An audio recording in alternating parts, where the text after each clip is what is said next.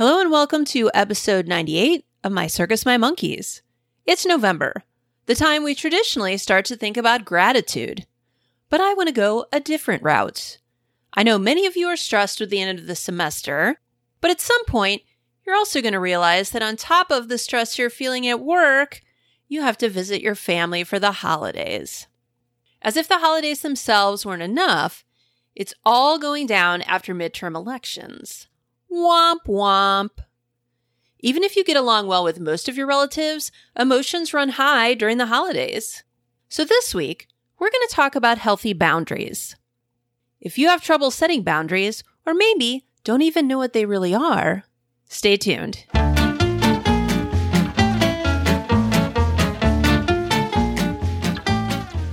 You're listening to My Circus, My Monkeys, the podcast for supervisors in education, or any field that emphasizes growth and development. If you want to rein in the chaos and transform your team to better serve your students and clients, keep listening. This podcast explores essential information on supervision, employee engagement, and using a strengths-based framework to empower you and your team. We'll examine the latest research in psychology, neuroscience, education, and beyond to help you and your team get to the next level with your host, Anne Brackett, the Chief Engagement Officer of Strengths University. So let's start with the basics. What the bleep is a boundary?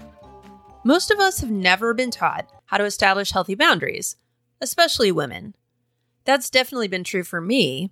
It's something that I've been working on with my coach, so I wanted to share what I'm learning with you. When we aren't comfortable doing something, it makes it seem at best mysterious and at worst scary. So when I asked what even is a boundary, my guess is you probably had a hard time defining it. In a nutshell, a boundary is the container or vessel that allows you to be your best self.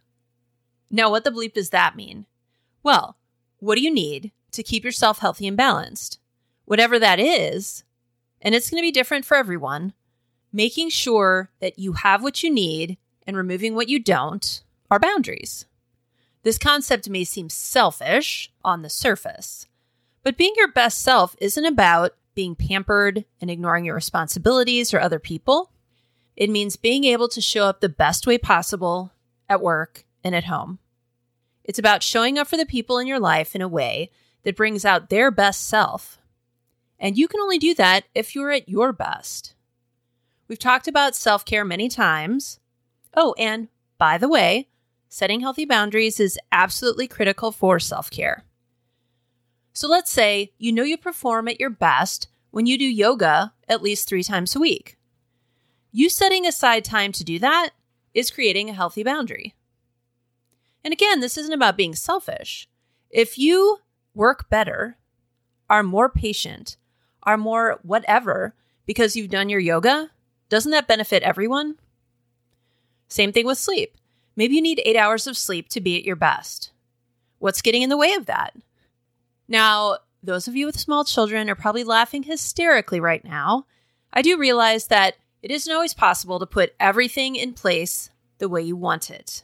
But think about what you can put into place to get you closer to that ideal. It's easy to give up on setting boundaries when you feel like so much is out of your control. In the next episode, I'm going to dig into why we have such a hard time setting boundaries, so we'll get more into it then. Now, in my intro, I focused on the upcoming holiday family time. Why?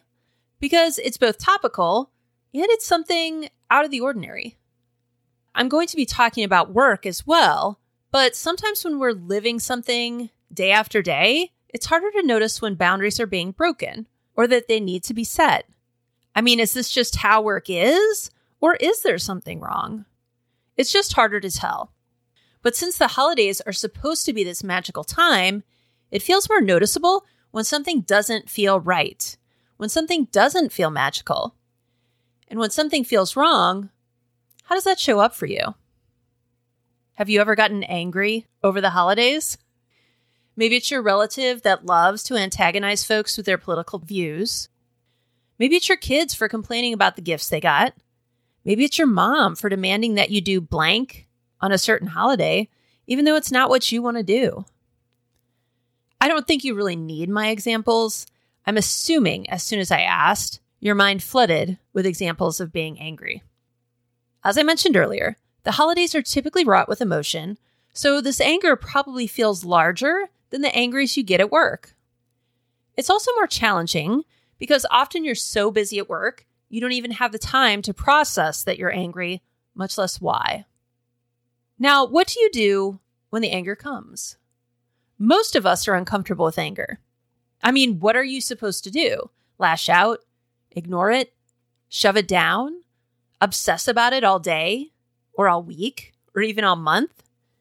When anger shows up, most of us don't have a particularly healthy way of dealing with it. And here's the thing.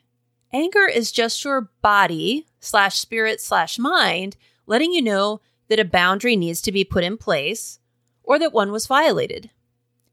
Anger feels very in your face because it's trying to get your attention. Hey, you. Hey, me. This thing that's happening isn't cool. It's not okay. It's definitely impacting our ability to be our best self. Please address it. And how do we address it? That's right, by setting or reinforcing a boundary. Problem is, most of us are so anxious to just diffuse that feeling of anger that we focus on making it go away, not on fixing the underlying problem. If you lash out, which, let's face it, happens to the best of us, do you later go back and address the issue?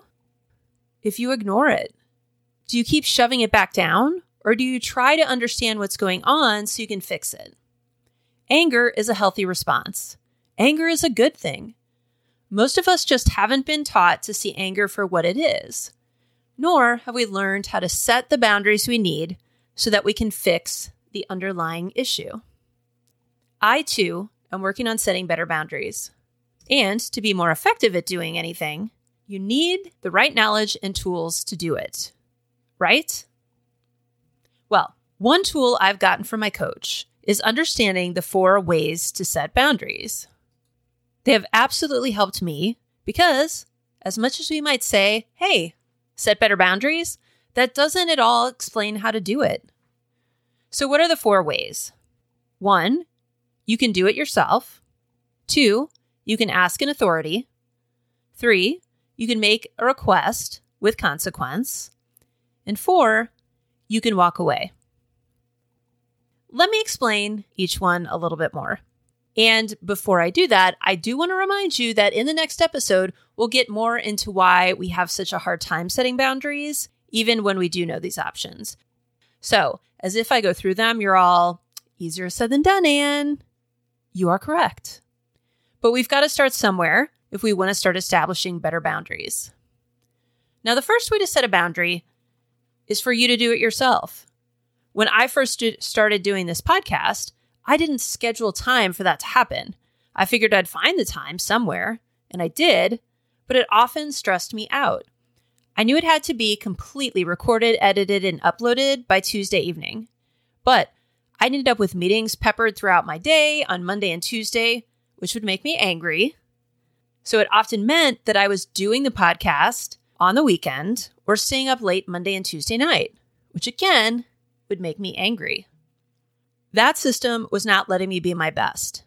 Since I largely control my own schedule, I started blocking off all of Tuesday, so I made sure I had the time and energy to do my best work. Can I still schedule things on Tuesday if I want? Yes, but blocking it off gave me the boundary I needed to make sure I was setting myself up for success. There are absolutely things that you can change in your life right now that don't need anyone's permission but yours. If you feel like that's not true, you're definitely going to want to listen to the next episode. But keep in mind, boundaries can be about restricting others, like I restricted others' access to my calendar. But boundaries can also be about setting ourselves up for success with the right systems or conditions. If you can't be at your best when your environment is messy, you might need to create a system that better keeps your office and house clean. If one of your talents keeps showing up as a weakness, you can set boundaries for yourself by limiting how often that happens. An example I've used many times is me over-inputting, aka too much researching. I'm not going to be at my best if I'm researching all the time, but not putting anything into action. So setting limits for myself on my Googling can be a healthy boundary. The second way to set a boundary is to ask an authority. You may not be completely in control of your schedule or a person or a thing that's making you angry. When that happens, you might need to ask the person who is in charge of that area to get a boundary set. For example, is there a policy that needs to be changed? Or maybe you need a promotion. An authority figure would have to do that for you. Let's say your department works with another department that gives you information, and they're often late with that material. To solve the problem up until now, you may have started collecting the data yourself, or you just have to stay late to do it at the last minute every time. Now, that's technically solving the problem, but is it setting you up for success? I'll wager it is not. Since you aren't, quote unquote, in charge of that department, you might need to ask your supervisor to step in and correct the issue. Now, you may wonder, what if they won't fix it, Anne? Good question. If they won't fix the problem, that doesn't mean game over. You can still set a boundary yourself by deciding what you will and won't do to give yourself what you need. In my example, if it typically takes you 2 days to process the information from the other department, you can let your supervisor know that you're going to take 2 days to process the information rather than staying late or coming in early to get things back on schedule. In that scenario, you're still doing your job to the best of your ability. You're just not letting the other department's decisions impact your well-being. If someone complains that it's late on your end, you can simply direct them to the issue for the delay. Third way to set a boundary is to make a request, but understanding that your request may have consequences. You cannot control other people, so if you make a request of someone, you cannot be guaranteed that you'll get the outcome you want. That person could say yes, but they might say no and be mad or upset or whatever. If you don't get the answer you want, you'll have to go back and choose one of the other ways to set boundaries. For example, my sister asked me if I'd go over to their house and dog sit for them while they were gone on vacation. Now, yes, this started out with her making a request of me, but how many times have you done something you didn't want to do or wasn't convenient just because somebody asked? Exactly. Well, I didn't mind the dog part, but they live so far out that it would have doubled my travel time to most of my appointments. So I made a request that I watch the dog at my house. Now, she could have said, no, that won't work, been mad that I didn't just say yes, or anything else. But she said that was fine with her. I helped my sister, but in a way that allowed me to have healthy boundaries. Now, before, I talked about your supervisor as a possible authority figure who could help you set a boundary. But just because someone is an authority, that doesn't mean they always play that role in setting boundaries. Say your boss texts you after 5 p.m. on a regular basis, and you've decided that you need to detach from work at 5 p.m. every day to be your best. You can make a request of your supervisor that they only text you during work hours. Again, they don't have to agree to your request. And as with any request, there may be consequences. Your boss might be angry that you asked, or it might change the way they feel about you. Oh, I thought Brenda really cared about the students. I guess not. But remember, this isn't about pleasing people. Again, listen to the next episode. It's about your well-being. So the final way is to let it go. And this might feel the same as ignoring the situation or convincing yourself that it's not important. But there is a big difference. In this case, you're letting it go because you've decided it isn't important like you initially thought, or because there's something else that's more important. That means you can't just say you're letting go because it's easier than setting a boundary another way. If you're letting it go, you have to really let it go. This last one sometimes requires some introspection and even new knowledge to allow yourself to truly let things go. For example, maybe you've been sucked into a committee that seems like a huge waste of your time. I mean, after all, you have so much to do. You could decide to remove yourself, ask your boss if you can quit, or request that the committee meet less frequently. But you could also decide that you're looking at the situation wrong. Instead of focusing on the work you're not getting done, you might realize that having access to those specific individuals could help you get other things taken care of more quickly. Now, this isn't about forcing yourself to manufacture a reason not to be mad. It's about honestly reframing a situation so it's serving you instead of working against you. Let's run through these four with a classic family holiday situation. It's Thanksgiving, and Great Aunt Bertha loves to bring up politics and argue with family members who don't agree with her point of view. That's not a great vibe for you, so you need to establish a boundary. Option one, do it yourself. You could decide you're not going to Thanksgiving this year. If you're hosting, you could tell Aunt Bertha she's not invited. Or you could decide you're going to leave as soon as she starts discussing politics. Option two, ask an authority. If it's happening at someone else's house, you could ask them not to invite her, or you could ask them to establish some rules for behaviors. And of course, I realize it might seem a little odd to think of your mom or brother as an authority, but if they're the host or well-established matriarch of the family, then it still holds true. Option three, make a request. You can ask Great Aunt Bertha if she would refrain from discussing politics. She might say yes. She might say no. She might say no and immediately launch into her usual shtick. But you can ask. Option four, let it go. You can decide that even though the moments she does get combative isn't pleasant, you decide to let it go and focus on the quality time you do get with her. Different situations are going to more naturally lend themselves to one of these options. It's not really about right or wrong per se. It's about deciding the best way to get your needs met. It's about putting the right structures around you to make sure you can be your best. As we're going to get to next time, none of this information makes creating or reinforcing boundaries easy.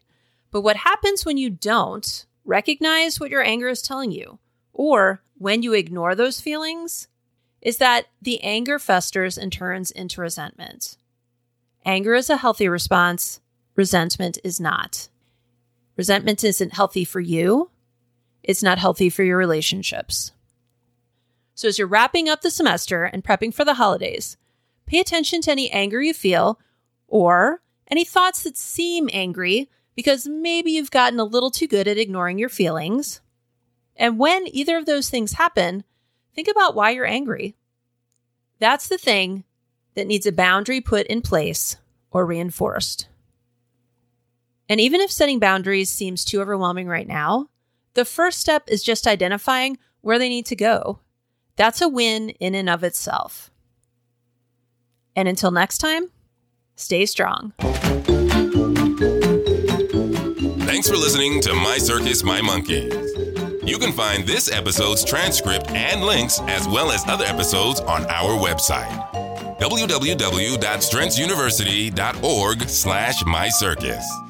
If you found this podcast valuable, please share it with your friends and colleagues so we can empower and support supervisors everywhere.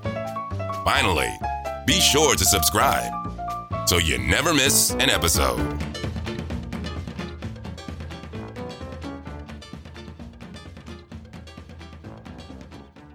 As always, Alicia and I are here to support you as you reflect on where you are and where you want to go. One great way to invest in yourself and your team is to join us for the summer cohort of the Supervisor Strengths Institute. We are revamping the Institute this summer to make it even more manageable for your busy schedule. It is the same great content, but we've condensed it so you can work through each week's modules and start implementing change even faster. We know that life can too easily get in the way of you staying on track, so we've also added a bonus for everyone who completes all 8 weeks of learning. You will get an additional 60 minutes of our time, and you can use that for more individual coaching, a short team session, or to receive a discount on a longer team workshop. Our Summer Institute starts on May 28th. Go ahead and register now. Check it off your list. We want you, your team, and your students to shine their brightest. And that starts with you.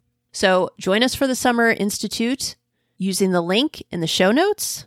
Or if you have questions about the Institute or other services, contact us at Anne, and that's ANNE, at strengthsuniversity.org. Thanks for listening to My Circus, My Monkeys. You can find this episode's transcript and links as well as other episodes on our website, www.strengthsuniversity.org/mycircus. If you found this podcast valuable, please share it with your friends and colleagues so we can empower and support supervisors everywhere. Finally, be sure to subscribe so you never miss an episode.